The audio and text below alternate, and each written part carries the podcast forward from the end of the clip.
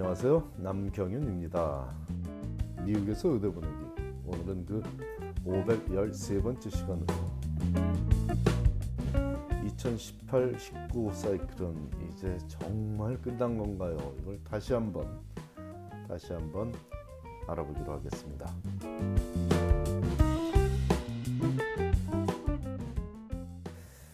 약 3주 전에 함께 알아본 510편에서 이번 사이클의 마감 여부를 이미 알아봤습니다.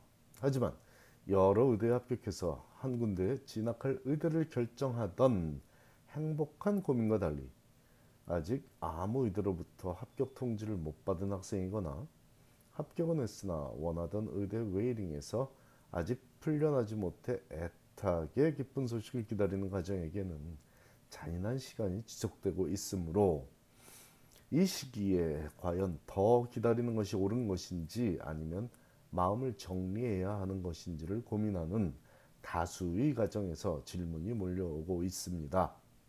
새로운 의대 입시 사이클이 시작된다는데 그렇다면 현 사이클은 이제 정말로 다 끝난 거냐는 질문이 그것이고 그에 대한 명확한 답을 가상의 학생과 가상의 의대를 활용해 정밀하게 알아보기로 하겠습니다. 지난 4월 말로 이번 8월에 자신이 진학할 의대를 한 곳만 결정하는 시기가 지나갔고 그 이후 5월 한 달간 웨이링에 걸렸던 학교에서 연락을 받은 학생들이 부지런히 학교를 다시 방문하며 진학 여부를 결정하느냐 바빴던 5월의 일정도 마무리가 되어가는 시점이니 2019년 의대 신입생을 선발하는 과정은 99% 이상 진행되었다고 보는 것이 맞습니다. 물론 아직 1%가 남아 있으며 이는 아직도 웨이링에서 벗어날 확률이 있다고 보는 것이죠.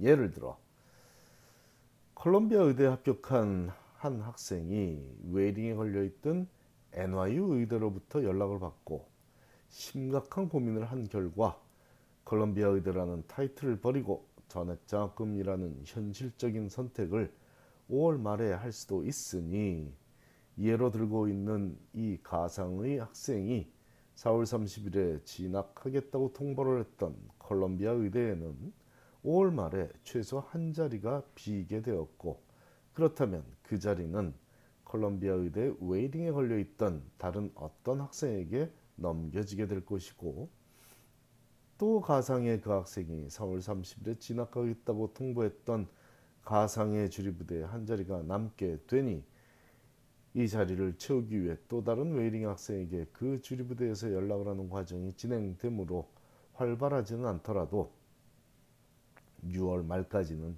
이런 도미노 현상이 잔잔히 이어질 것입니다. 그러므로 아직도 현 사이클이 완전히 끝나지는 않았다는 의미입니다. 하지만 이런 기다림의 희망이 그나마 적용될 수 있는 학생은 희망하던 의대는 아니었더라도 진학할 의대가 있는 학생이 즉 한 군데라도 합격을 한 학생이 좀 더 진학하고 싶어하는 의대 웨이링에 걸려 있을 경우이지 아직 아무 의대로부터 어떤 기쁜 소식도 듣지 못한 학생에게도 적용되지는 않는다는 점도 확실히 해두어야겠습니다. 자, 다시 명확하게 정리를 하기 위해 의대 이름을 활용해서 다시 한번 예를 들 텐데 여기에 활용되는 의대 이름이나 뭐 학생의 이름은 여러분의 이해를 돕기 위한 예일 뿐이지 절대로 특정 의대에 다니는 학생을 예로 들고 있다거나 해당 의대를 폄하하기 위한 것이 아니라는 사실에 대해 미리 양해를 구합니다. 자, 하워드 의대라는 의대가 있습니다. 워싱턴 DC에 있는 흑인 학생들을 우선적으로 선발하는 의대가 있습니다. 이름이 하버드가 아니라 하월드입니다. 하월드 의대에 합격한 학생이 조지타운 의대 웨이링에 걸려 있다면 아직 1% 남아 있는 조지타운 의대 합격의 가능성을 배제하지 않는 희망을 가져도 된다는 얘기입니다.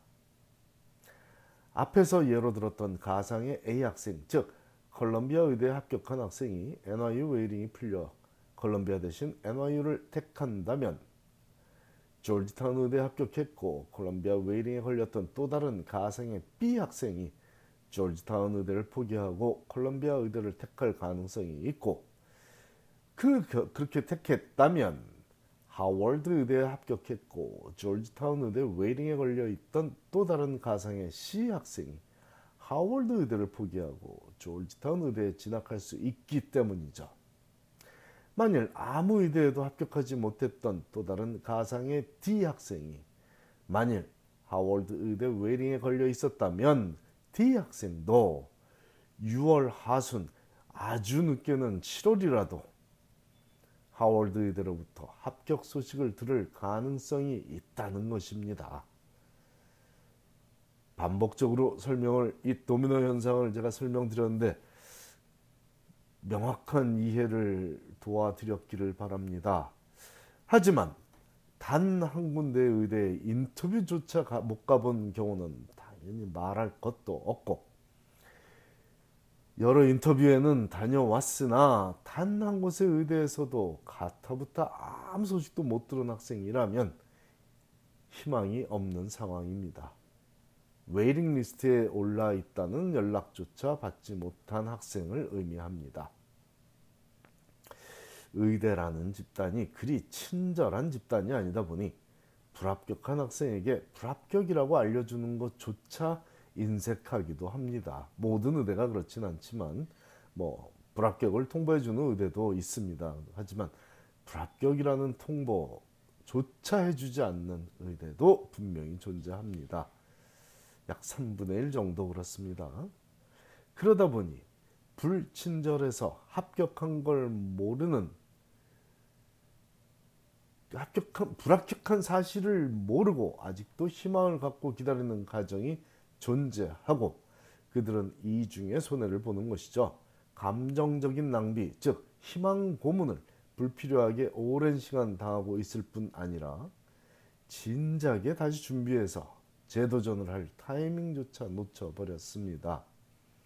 포기할 때 빨리 포기하는 것이 새로운 도전을 통한 성공의 비결인데 포기할 기회조차 빼앗긴 이들이 있다는 것이고 이들이 아직도 더 기다려야 하냐고 물어올 때 모질게 답해야 하는 제 입장이 참으로 난감하더군요.